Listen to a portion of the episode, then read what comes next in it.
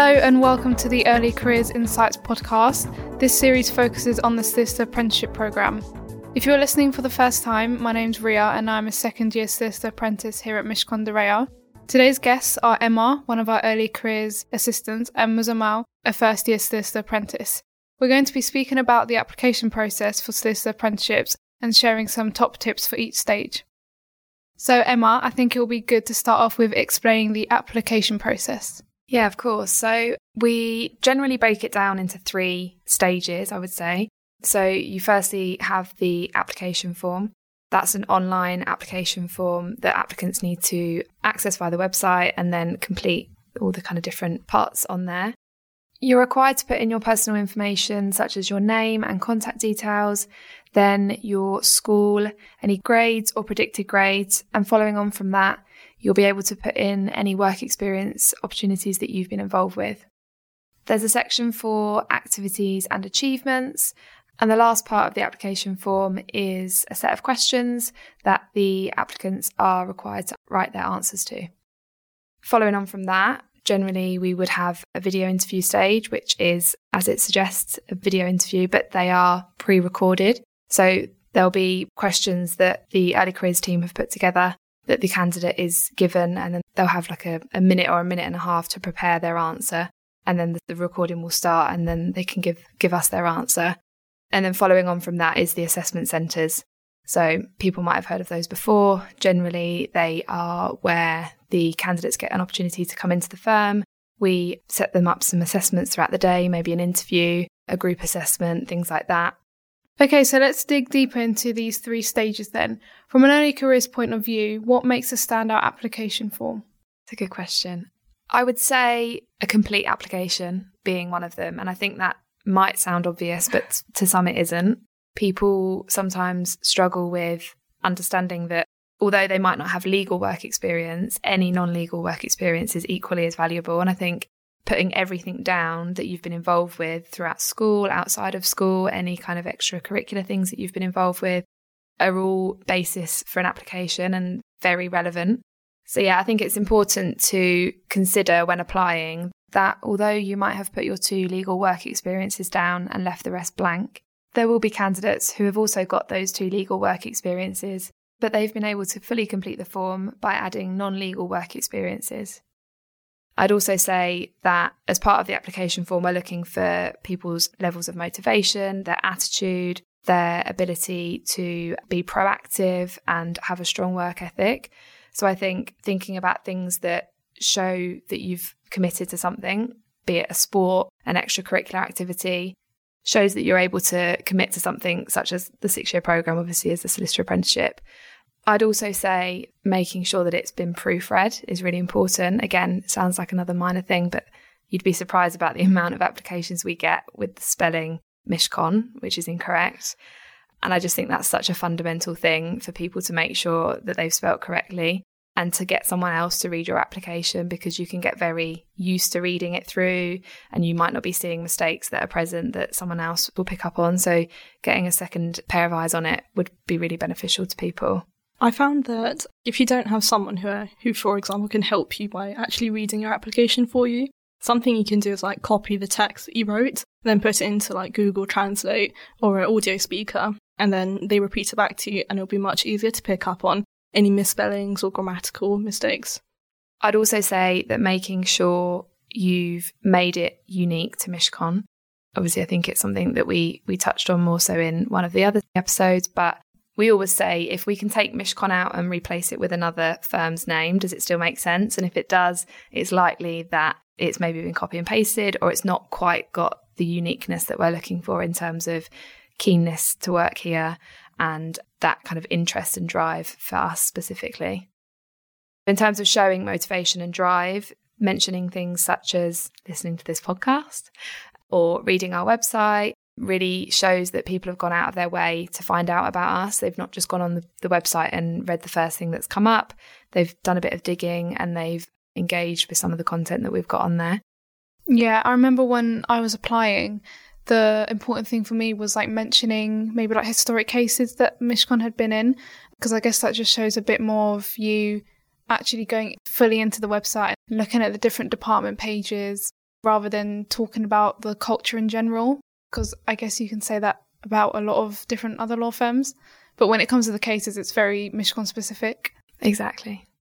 Emma, you mentioned people could write about their non legal work experiences. How is it best to talk about these on the application form? So I think this is where the transferable skills point comes in.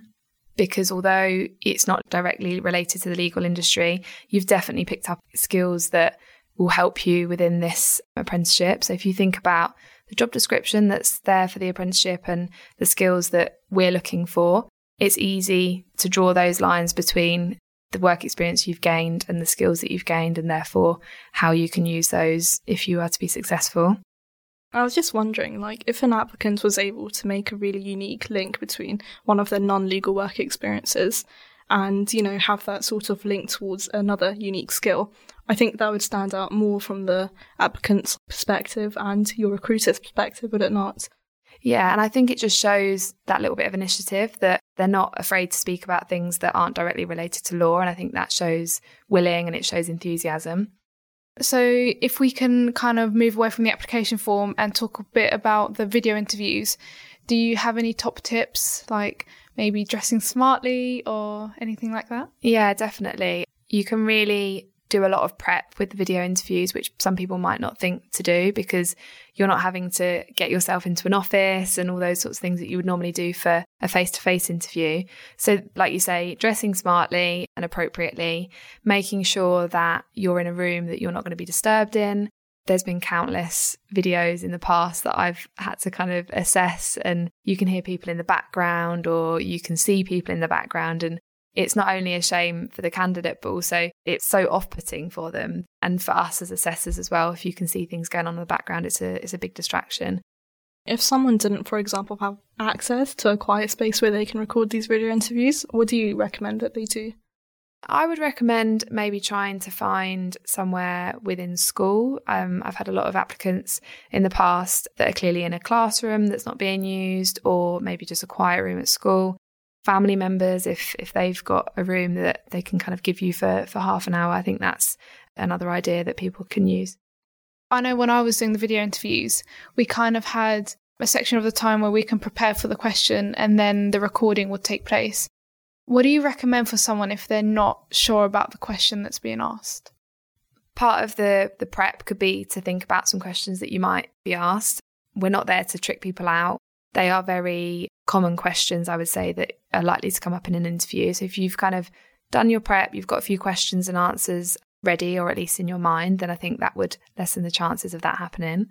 If it happens on the spot, I think all you can do is do your best. I think some of the candidates that stand out for me are the ones that have clearly not quite understood or they might not quite have an example ready but they've they've shown that they're resilient and they can think on their feet and do their best and at least come with an answer and use the time effectively rather than kind of giving up. I've had candidates give up before and it's such a shame because they've done so well on the first question and then you can see they've they've just lost it on the second and they've kind of just waited for the time to finish.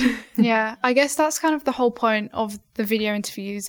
You don't get massive time to prepare because they want to see how you do under the time pressure and how you kind of collate yourself to answer the questions and present yourself in a well manner. Mm.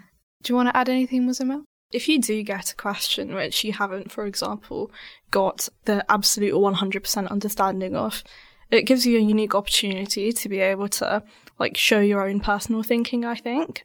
Like, for example, if you ask something like, show me a leadership skill, right? A lot of people give a very similar answer to that. But if you get something which gives you more leeway to put in, I don't know, your own idea or your own thinking, I think candidates should think of it as an opportunity to user like one minute 30 to answer that question in a way which is very specific to you and will make your application stand out. Yeah. So, Muzammal, is there anything else you think candidates can do to prepare themselves?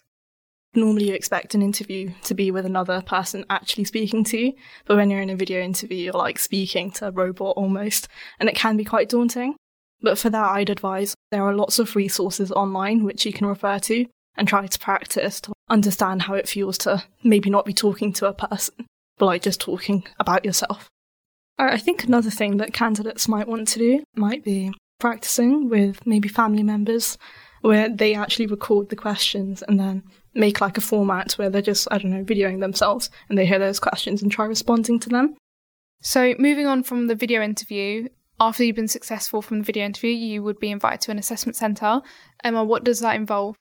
So, there's a variety of things really that we test for in the assessment centres. We're looking obviously to meet the candidates, to see how they present themselves, how they communicate with others. And we do that through a variety of different kind of tasks and tests, I suppose, throughout the day. So there might be an interview involved. They might have to take part in a group assessment where they meet with other candidates and they're given a brief, some time to kind of work as a group, and then they're assessed afterwards. So, an example of one that we did previously was a client meeting. So, the candidates were given a brief with some information on the case, and then they met with some assessors who took the role as clients the clients asked questions to the candidates and the candidates kind of presented their feedback. There might also be some office tasks involved whereby we test attention to detail and time management. So there's a real variety and we hope that although it's it might be quite a daunting experience, it's also an enjoyable one for candidates. Yeah. From my assessment centre, I remember so mine was online because it was during COVID. And I remember I, I felt like I wasn't doing quite well in my assessment centre just because there was a lot more people that was outspoken and they were participating more. And coming out of that, I thought I hadn't done well. So, what do you look for in the assessment centres? Like, how do you want people to come across? A lot of it is about balance. So, the variety of tasks that we do aims to give everyone a fair chance. So obviously we understand that group assessments can be really daunting for some people. Some people thrive in that situation. And that is all taken into consideration when we're obviously reviewing candidates afterwards.